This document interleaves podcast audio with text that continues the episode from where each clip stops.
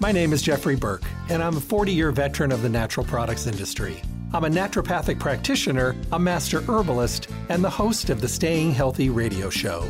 My shows air Monday through Friday from 8 to 9 a.m. here on 12:30 a.m. I bring you relevant topics that we all need to know about and the best guests in the industry who bring the newest up-to-date information to my show. All of the shows stream live every day from 8 to 9 a.m. And for those of you who cannot listen live, you can listen to my podcast at stayhealthylasvegas.com and download the shows on demand.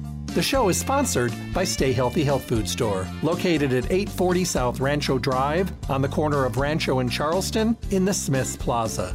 Visit them and see what a full service local retailer can do for you. They offer exceptional service, the most knowledgeable staff, the highest quality products, and awesome prices. The hours of the store are 9 to 6, Monday through Saturday, closed on Sunday. I look forward to chatting with all of you soon. Stay healthy. Hello, and welcome back to the Staying Healthy Radio Show. I'm always so glad when we get together because I know we're going to talk about something that is good for us and good for our health, good for our well being, good for moving forward in a healthier direction, maybe working on our awareness, maybe actually prioritizing our health just a little bit more. Those are the things we like to talk about because they're important over the last couple years, we've learned a lot more about that importance and maybe the, the idea of self focus. Because I think for a long time, we just kind of put everything, you know, way back on our to do list. And we understand now how important it is.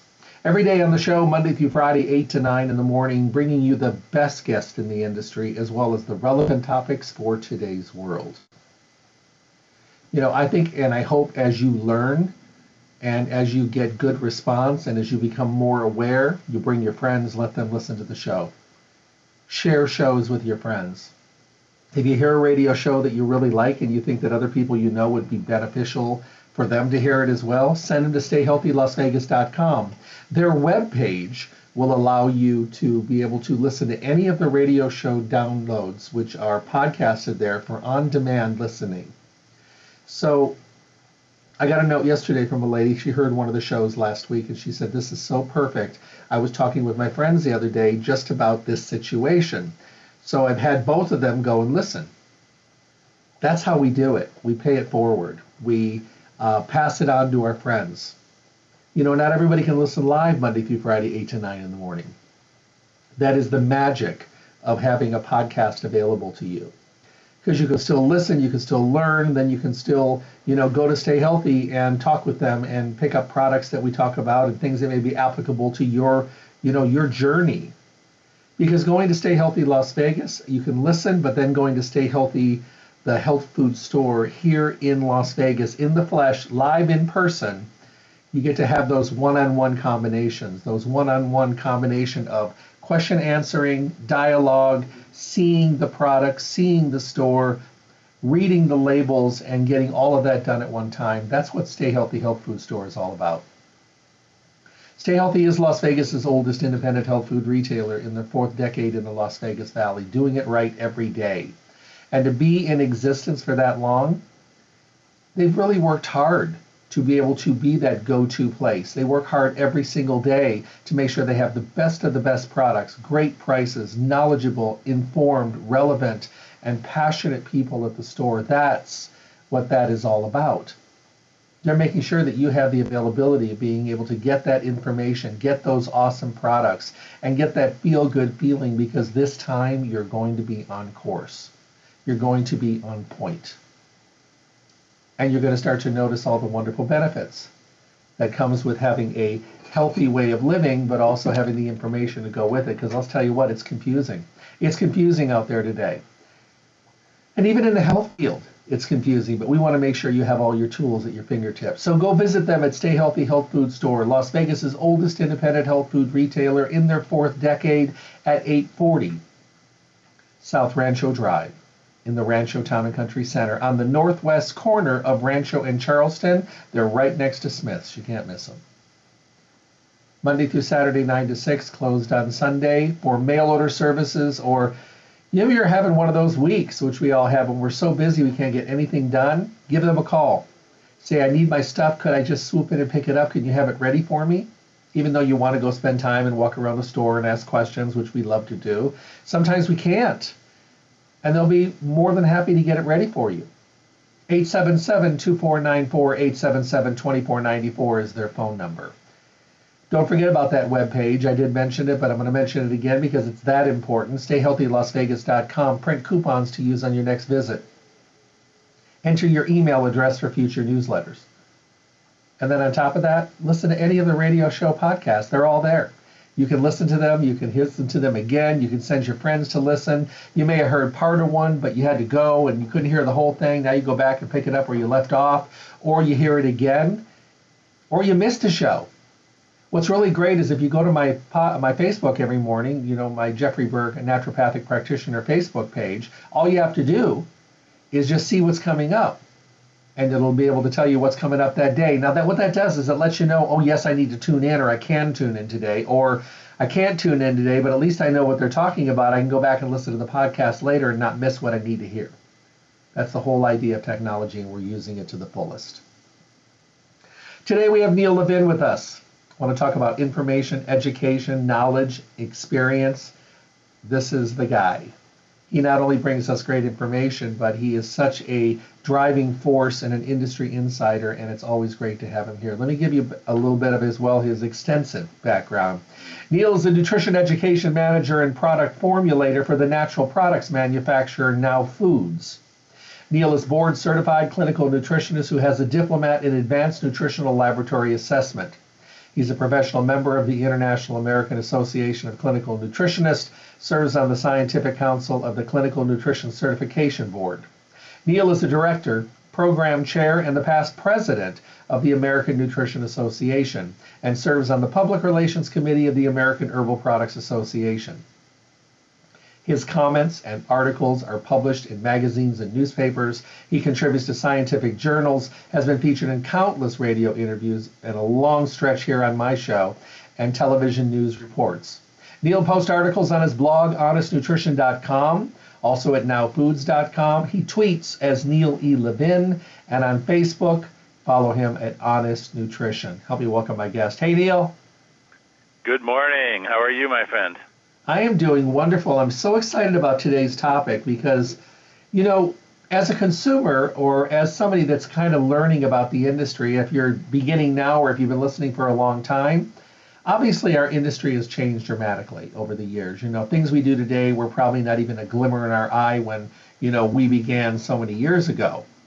But with change comes change, either mindset or philosophies or protocols uh, the ideas behind a lot of the things that we do. So, you know, March had this great idea to talk about how things have changed in the industry and and uh, what we can do to kind of make things a little bit easier to understand. So maybe we could talk about some of those changes today. How do you feel about that? Be happy to do whatever makes sense for you and the audience. And you know, that's a, actually a good topic because things keep changing and not everyone keeps up with them to know what's going on. If you're interested in natural health and products and availability of certain products as well, uh, this is a good time to jump on and find out what's going on. So here's an example example of that. You know, we have had products over our careers that have been doing perfectly fine, and all of a sudden it's like somebody threw a dart at it and said, "All right, we're going to start you know, talking about this product negatively, or we don't think you should be able to carry this product, or it's something that we feel you should only be able to get from a doctor, even though it's something that's been used very safely for a very long time. And I think we should talk about N-acetylcysteine, NAC. I, I think that this one is present and actually in situation now. I get asked almost every day when I'm on the road, what is the status, what's going on with NAC? Can we start there? We can start there.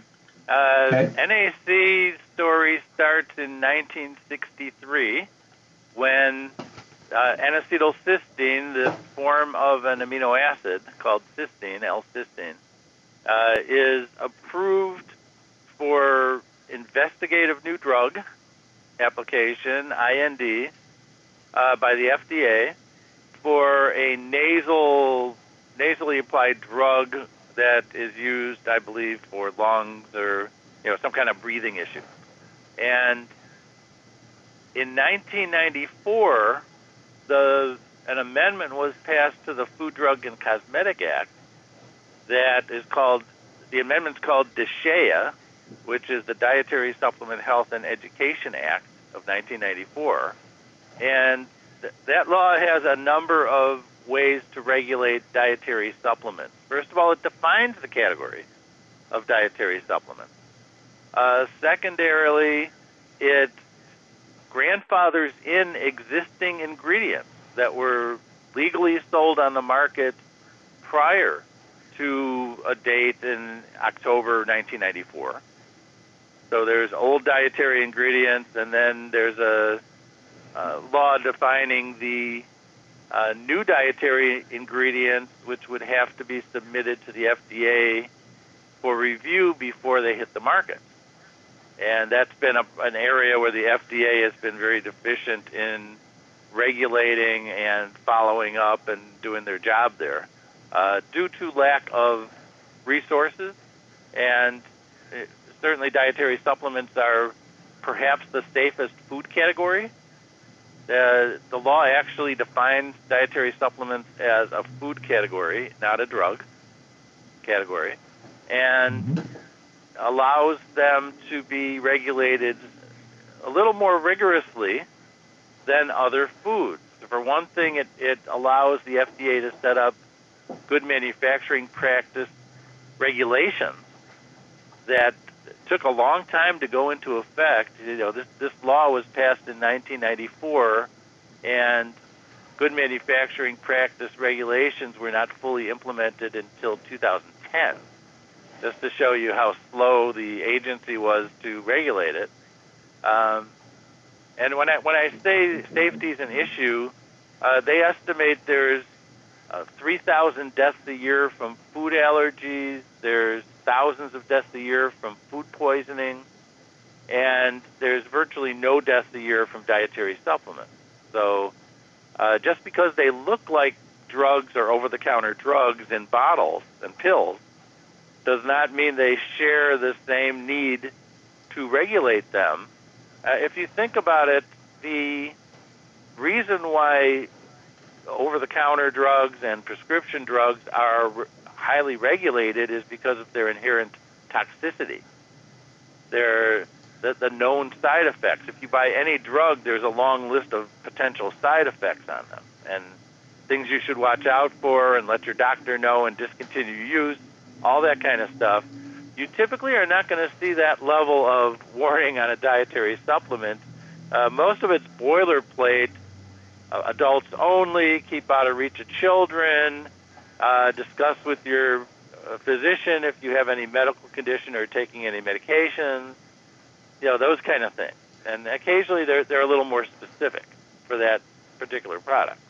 But, you know, it, it's not the inherent toxicity uh, of taking drugs. So there's a reason why uh, dietary supplements are regulated especially that way. But that said, uh, there are requirements that manufacturers need to have specifications for their raw materials. They have to test the raw materials. They have to fail the raw materials if they do not pass the testing, especially identity testing. And you know all these regulations governing food safety, and there, there's also food, the food safety law that was passed about 20 years ago uh, that, that regulates food manufacturing, uh, requires adverse effect reporting is another one. Uh, allergen labeling is another law. So there's a bunch of laws governing the dietary supplement. But uh, one part of this 1994 law, besides the one that defined old and new dietary ingredients, and there, there's also a law defining that products that were previously approved for new drug investigation, like the NAC was in 1963, uh, is actually not eligible to be sold as a dietary supplement. So one of the arguments over this that's been going on for the last year or two is whether NAC is an old dietary ingredient or whether it is not legal dietary ingredient because it, it was sold after the investigative new drug application for NAC in 1963. If it hit the market after that, uh, you know, there's an argument both ways uh, whether the law is retroactive, for one thing, for these products, whether the grandfathering in included this because the FDA is arguing it was not a legal supplement because of the drug investigation prior to that. And this is a very complex legal argument that uh, could go either way in a court. And courts tend to side with regulatory agencies. If you look at the uh, banning of the herb ephedra in the early 2000s, uh, the argument was that the FDA is going uh, with a ban strictly based on anecdotal, unproven theoretical evidence. And their standard was that banning it could save like one life every 60 years or something like that, theoretically.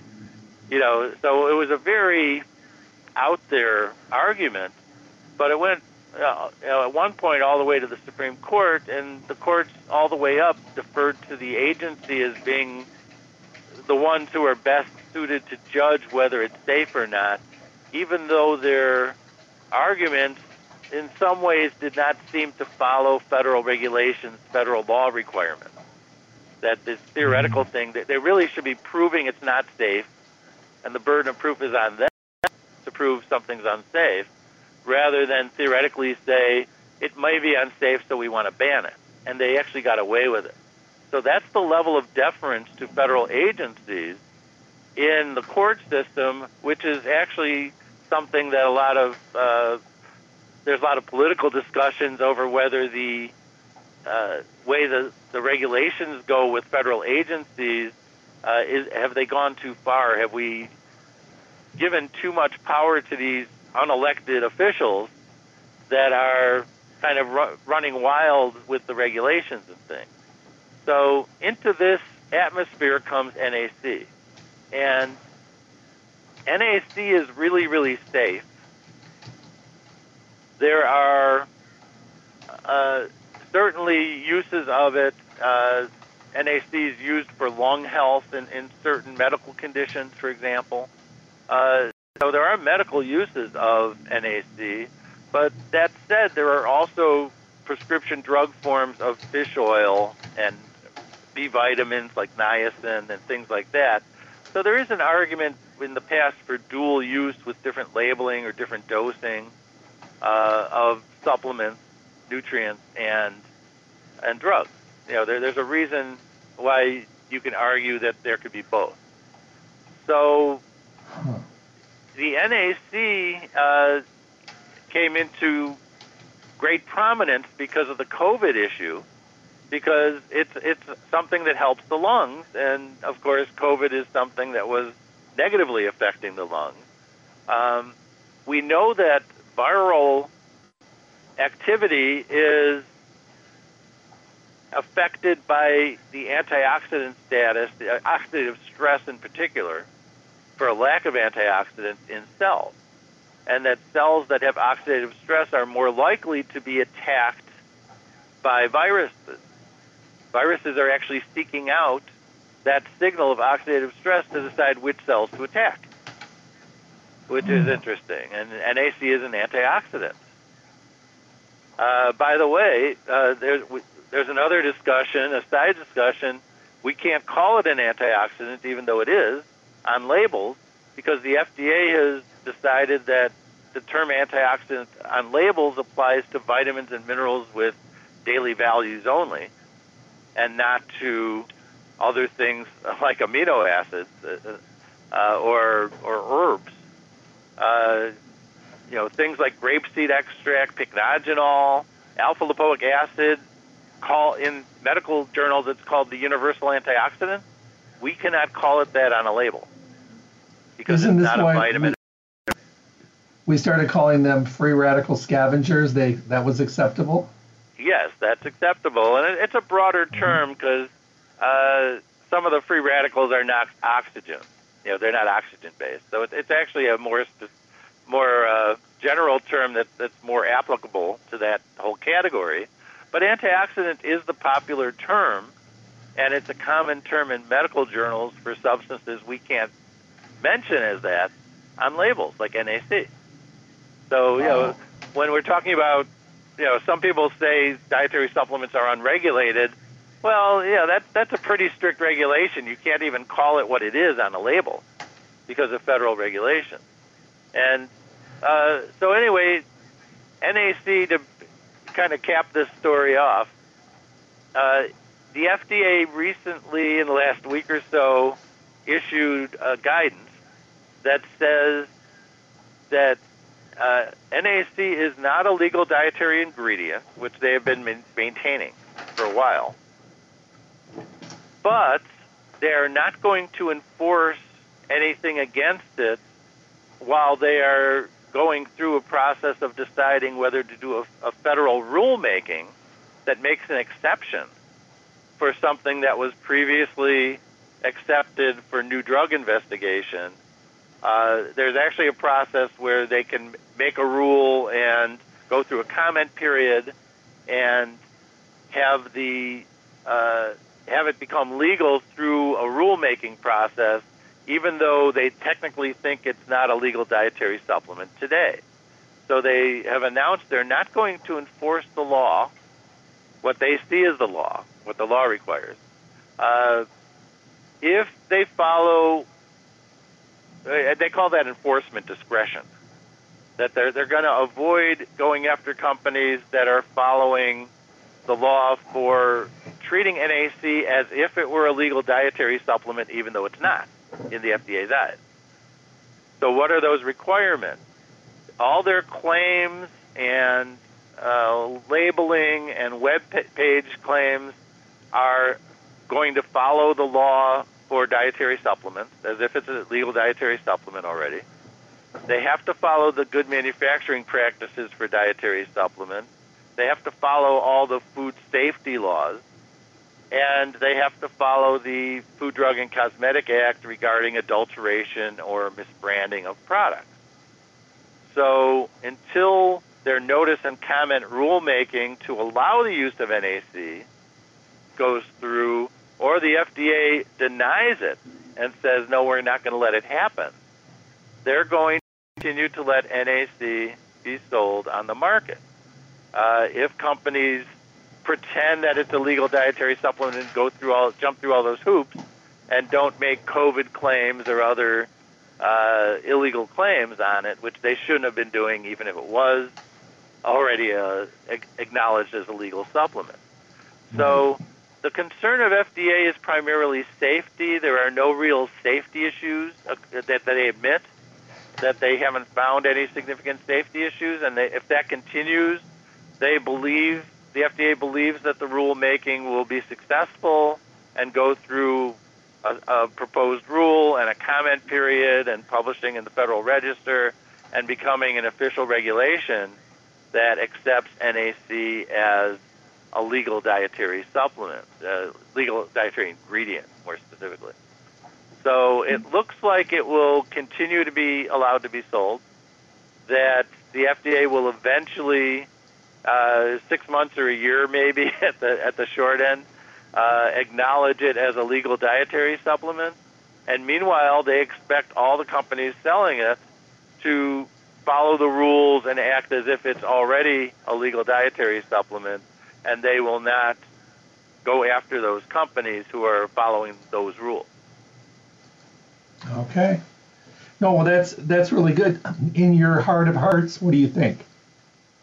Well, they they, have been looking really hard and have not found any real safety issues with NAC, and they have not mm-hmm. even suggested a maximum dose in the in the interim as a, a safety measure.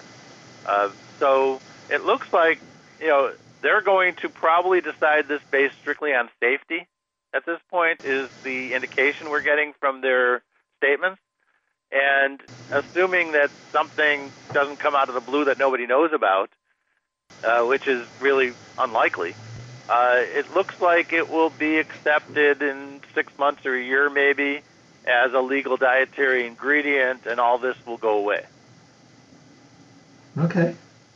Yeah, it's, it's just amazing how so much technology has come forward over the last 30 years. And I mean, we're not having to really jump through as many hoops as we did many, many years ago, but, you know, they're, they're still there.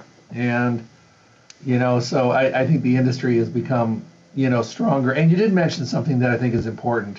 A lot of people say that our our industry is is not regulated. That comes up a lot, and I think to myself, you have no idea how many rules we have to follow. Well, that's true, and I think a lot a lot of that we're hearing from the medical community because uh, there is no pre-approval of finished products by the FDA like there is for drugs. And doctors think that supplements need to be regulated just like drugs, and there's a deficiency if they're not. You know, many many physicians, not all, obviously, but uh, you know, the safety record actually disproves that. That you know, if you look at the Poison Control Center figures, there's typically zero deaths from dietary supplements in any year, while there's thousands of deaths from food. Right. So, you know, when we're talking about what's safe, you know, there's hundreds, probably a hundred thousand deaths a year from from drugs used as prescribed, and there's several hundred thousand deaths a year of uh, people, uh, you know, misapplied drugs drugs that were improperly prescribed. So, you know, we're talking about hundreds of thousands of deaths a year from drugs. We're talking about thousands from food, and typically zero from dietary supplements. So, there are some categories that may be of concern, and that might include uh, diet products, bodybuilding products, male enhancement products, those kind of things. But those could be specially regulated if there was a need but you know, going after a multivitamin or a vitamin C or you know something like that for as if it were the same as a dangerous product is kind of ridiculous when you think about it. And the FDA does not have the resources to deal with this. And the other thing the FDA is trying to get through, and there's a move in Congress now to pass this, is a bill to have a mandatory product listing. In other words, making every company with, with a dietary supplement submit a label to the FDA. Now, asking for that, the FDA is ignoring that the National Institutes of Health already has a database of labels with over 100,000 labels in it. And they're co- actively collecting them from the marketplace as well as submissions from, uh, from industry. I mean, for example, now submit our labels to this registry, uh, but they're also pulling it from complaints and uh, monitoring what's happening in the marketplace, et cetera, to try to capture ones that might not, not have been submitted uh, voluntarily by most responsible companies doing it. So, I, I mean, you can't expect a lawbreaker is going to comply with these laws anyway. The enforcement is the key and they have no staff to review or enforce this info. It's just a database they want for reference in case they need it. Okay. But you know, if I if I'm a food company and I come out with a new package of bread or a new cereal or a new frozen food, and those are more likely to have allergens and cause deaths and illnesses, why don't those require to be in the database too? Why pick on dietary supplements that literally the safest category of these things. Doesn't make any sense from a safety perspective. It's guilt by association. It looks like a drug. We have to treat it like a drug. Okay. No, no, I, I, I understand that completely. And to me, it makes really, really good sense um, that we have to be strong as an industry. We have to always be following the rules, jumping through the hoops, but also, you know, doing what we have to do. And do we ever bring new research and information to them that they may not know about, or do we wait until we're asked for information, or do we wait till we're defending a situation? Well, in, in the case of NAC, uh, our trade association submitted uh, information, data, historical information as well uh, to the FDA to justify that it should be a legal dietary ingredient. Uh, the mismatch between the two sections of the 1994 law, one that defines the uh, uh, the dietary supplements and the old dietary ingredients that are grandfathered in that are pre-approved, and the one that says uh, ingredients that have have not been legal dietary ingredients and uh, were approved for drug use first, and there's really a timestamp on there. So the timestamp for a drug uh, investigation preceding a product being legally marketed in the U.S. Uh, means that it cannot be sold as a dietary supplement. It's not a dietary ingredient. It's a drug, according to the FDA. And that's the kind of the limbo that NAC found itself in, uh, whether the grandfathering in included that or not, because of the investigative new drug application, which didn't really go into that level of detail in defining its section. Okay. All right, let's let's switch wheels a little bit here. Um, creatine. So people are asking some questions. Marge brought it up for us to discuss it. What's going on with creatine? Well, creatine is in short supply, and the price is several times the price of what it used to be because it's in such short supply, supply and demand, of course. So mm-hmm. part of that is uh, the shut, the pandemic shutdowns, and the mm-hmm shipping issues where there's simple we don't have enough creatine in this country to make products and we can't import it because it's either not being made or uh, it's not being shipped and the price has skyrocketed. I mean, the shipping price is, you know, a container that used to cost two or three thousand dollars, a shipping container to, to send from Asia, is now taking you know twenty thousand dollars, thirty thousand dollars to ship. Uh, the shipping is not being unloaded in a quick manner. Uh, you, people have probably seen news reports of uh, ships waiting off the California coast for up to a month to unload. Yeah. So you know there, the supply is horrible, the shipping is horrible, the transportation is horrible. Uh, availability is almost non-existent, and as a result, the price is, uh, you know, way higher. I mean, it would cost us more to buy it in bulk than what we sell it for. Wow. And that's not you know, expected I, to get better anytime soon. Yeah, I can understand that. That is absolutely for sure.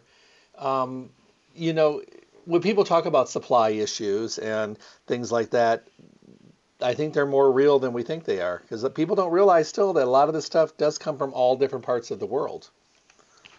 It is, and there's there there's a finite number of shipping containers in the world and a finite number of ships to transport them. And what happened during the pandemic was a lot of these shipping containers went to unusual places.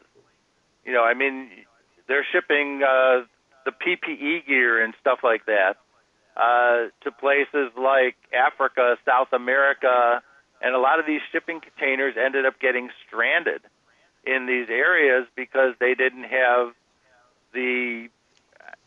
I mean, usually there's a balance where shipping containers go one way and they come back full, and if they come back mm-hmm. empty, you got to pay double basically to transport them.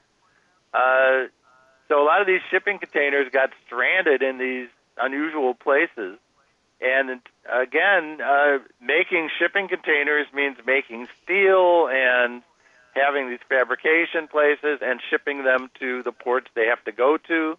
That's all been disrupted as well.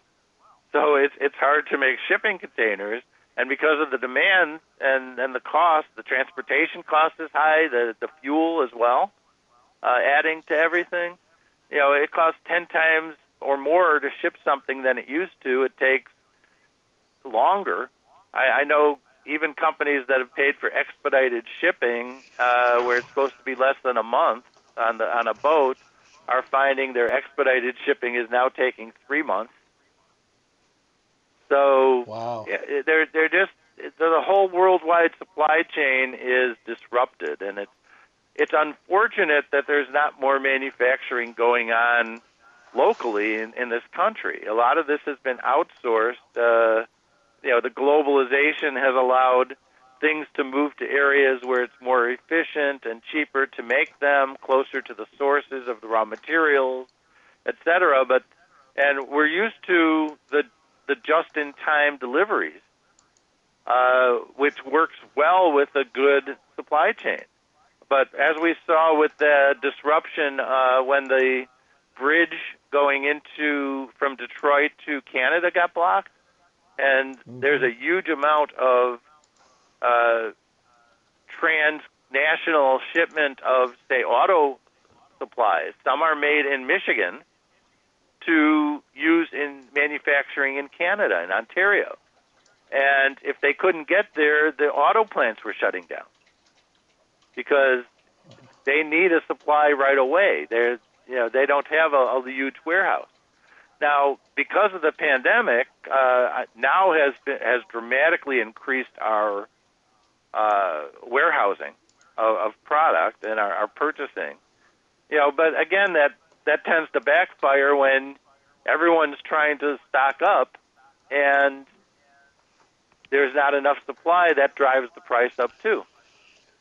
So, you know, the, the the logical response we saw that with toilet paper a couple of years ago.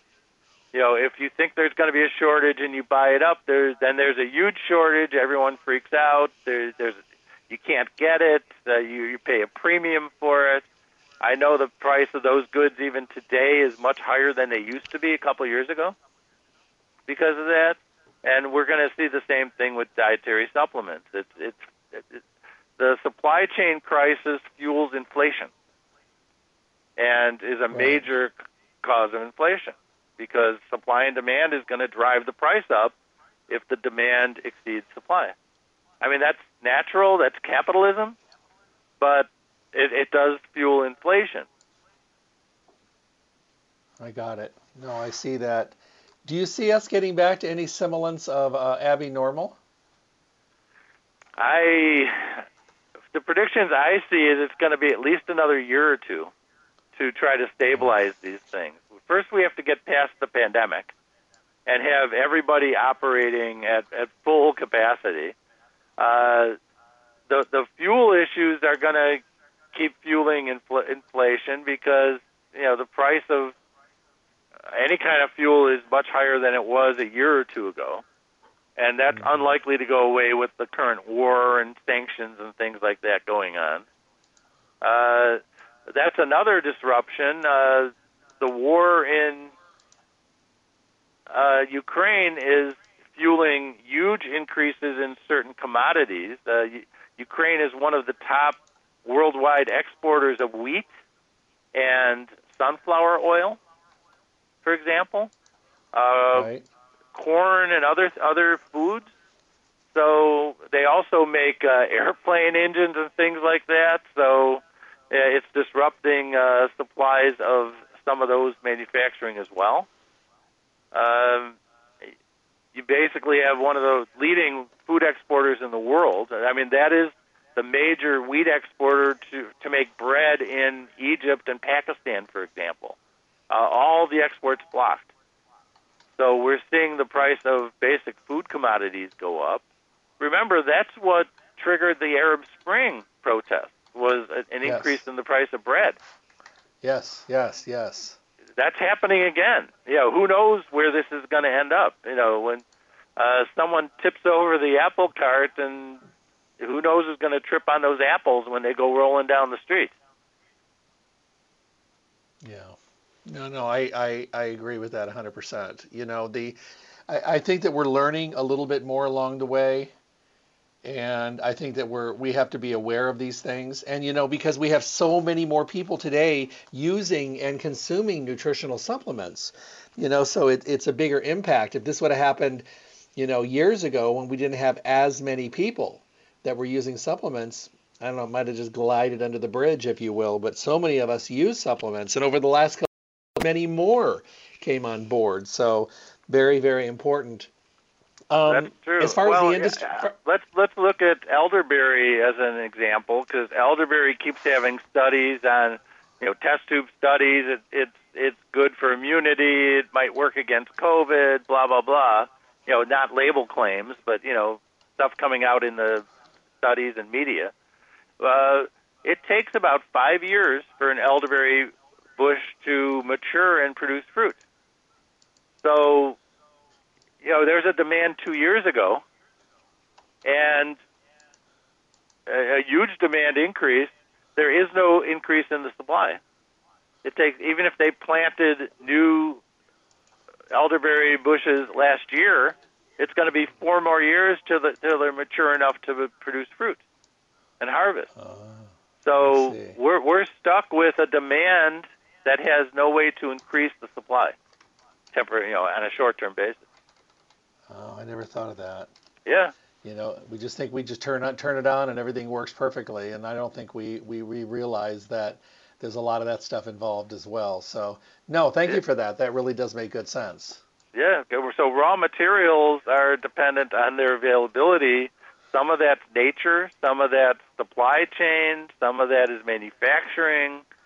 Uh, you know, there, there's so much going on uh, with that, and you know, there's shortages of, of labor now because there's so much demand, and the traditional way to correct that is to have immigration to do that, but there's restrictions on immigration now, and the, the population is not growing much in the U.S. these days. In fact, the death rate has increased abnormally over the last two years. Uh, so fewer workers chasing the jobs, and the unemployment rate, when it drops so low, you need, you know, I, we can't hire chemists off the street who have no training. They have to have credentials and training to do chemistry. They they have to be training for months to be able to run an encapsulation machine. They have to apprentice to do that. You know, there, there's things that require training, and it takes time and willing and able people to do that. And you know that's why immigration has been so important in the growth of our country over the years, and has made us into an economic uh, power. But as long as along with our resources, but you know, right now uh, it's hard to get the trained people we need. There's more job openings in some cases for skilled jobs than people who are applying for them, and that that's another bottleneck. You know, we want to increase capacity, but we need skilled people to be able to do it, and we can't train a chemist from scratch. We might be able to train someone to run and uh, and operate a machine over some months, but you know, it, we're, we're talking years to bring up a crop of, of new chemists or, you know, people who are very technical and have the credentials we need for certain jobs. Anything else going on out there? We got a couple minutes left, just a couple, two, three minutes. Maybe anything else going on that we need to be aware of? Well, the other thing is there's a lot of efforts in states to highly regulate dietary supplements.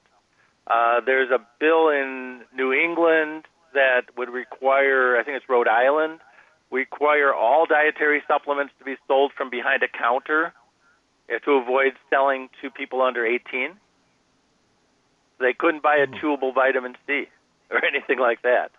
Uh, there's bill sitting on the governor's desk in New York that would put certain categories of supplements behind the counter and prevent them from being sold to people under 18, and that includes anything related to diet, body composition, or liver function. Huh. The lipotropics are specifically in the law, and that includes that that is defined as products containing choline, which is a component of egg yolk, and it's uh, essential for pregnant women, and it's needed for liver health and brain health. Phosphatidylcholine is a, is a brain nutrient, a neurotransmitter. So we need to get this from the diet, but yet they're going to restrict this. And if they don't write the regulations carefully, it could encompass multivitamins, B complex, uh, all kinds of things that are not really needed. And it's based on a faulty theory that uh, teenagers ab- are abusing their bodies to lose weight or build a body build using dietary supplements. And they might use products that are labeled as dietary supplements, but they're, looking at these extreme sports products or the extreme diet products, some of which may be adulterated with medications and drugs. And now Foods has actually published a method for identifying these pharmaceuticals and raw materials, a cheap, fast, easy method that's reliable. And it's been confirmed by two other studies. So there are readily available methods to exclude them from the marketplace uh, that co- reputable companies like ours are using these methods. Huh. So instead of going after specific categories and uh, or or ingredients or requiring more testing and enforcement, they're simply going to move everything behind the counter. And I, I mean, if you think about it, supplements are sold in grocery stores, drug stores, gas stations, you name it, convenience stores. Uh, if you have to have card people, and in some cases the laws are more extreme than carding for alcohol it really doesn't make any sense. Huh. Well, I I really appreciate this. I know this is a little different than what we're used to as far as the show, but you know, this is really good critical information and as people, you know, have have really, you know, nutrition is very important to them. These are things we can talk about and I can't think of anybody else better to talk about with them with you. This so I really appreciate it. Thanks. You know, we welcome reasonable regulation. We supported the food safety bill, the uh, good manufacturing practices regulations, mm-hmm. uh, you know, banning uh, steroids, the androstenedione and stuff. We supported all that as an industry. Well, we're not against regulation, but treat us fairly. Exactly. Well, Neil, my friend, be well, stay healthy. Look forward to our next show together. I hope you and your family are well. Uh, keep up all the good work. Um, you are needed in this industry, and we and we respect all your hard work. Well, thanks. I appreciate you too. Thank you. Have a one. Have a wonderful day. Say hello to the missus. Will do. bye bye. Bye. My guest today, Neil Levin, representing Now Foods, just an amazing amount of information with Neil. He can talk on any topic, and also being so connected to the industry in general, he's able to bring this up to date information to us and make us more well informed and give us tools. Because, you know, as you're reading more and, you know, you're reading articles and these things you might read coming across your article, you'll be like, I did hear about that. And I that that was an issue. And you know and, and, it's really nice to be able to have some information on the back burner. You can never learn too much and you can never be too well aware. Head over to stay healthy health food store and learn another awareness how amazing this store is. You need to take your friends there your family there your coworkers people you like people you don't like because even they need to be healthy. Stay Healthy is Las Vegas's oldest independent health food retailer in their fourth decade in the Las Vegas Valley. They are a fully packed, full service store with all of those years past full service attributes friendliness, courteousness. You are welcomed. You have discussion. Your questions are answered. You are treated with uh, welcoming respect. And I think that that is extremely important in today's self service world. They carry the best of the best because they carry the best of the best.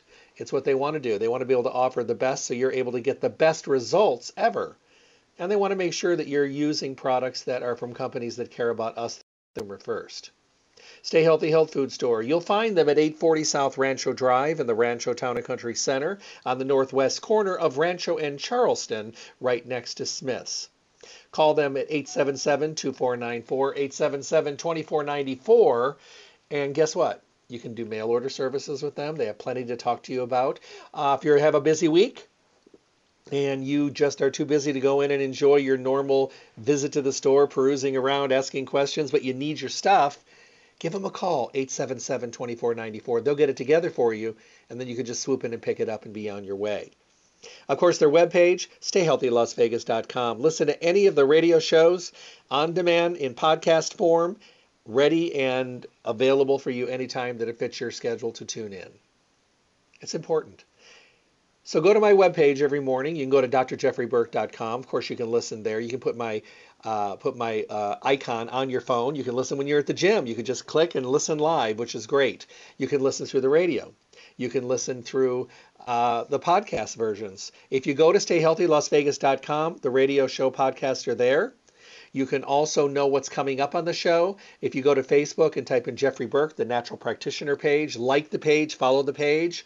Uh, and while you're there, click on Stay Healthy and follow their page as well. Good information all the time. I, every morning I post what my show, show is going to be about, who my guest is, so you can say, "Oh, great, I can tune in today," or "Oh my goodness, I've got a meeting, I can't." But now I know what he's talking about. I can go back later and hear the download because I want to hear that show. And that's the idea of tuning into the Facebook page every morning.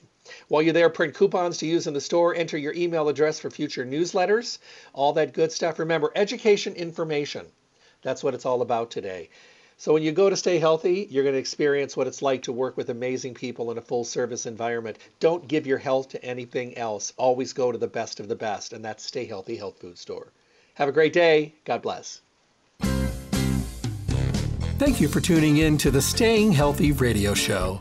Remember to tune in Monday through Friday from 8 to 9 a.m. for the most up to date, relevant information on your health and well being with the best guest in the industry, helping us all to get healthy, be healthy, and stay healthy. For your convenience, podcasts of the show are available at stayhealthylasvegas.com. Make sure to visit Stay Healthy Health Food Store, Las Vegas's oldest independent health food retailer.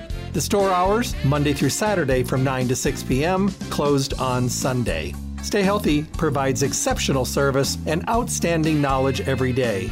I hope to talk with all of you soon. Stay healthy.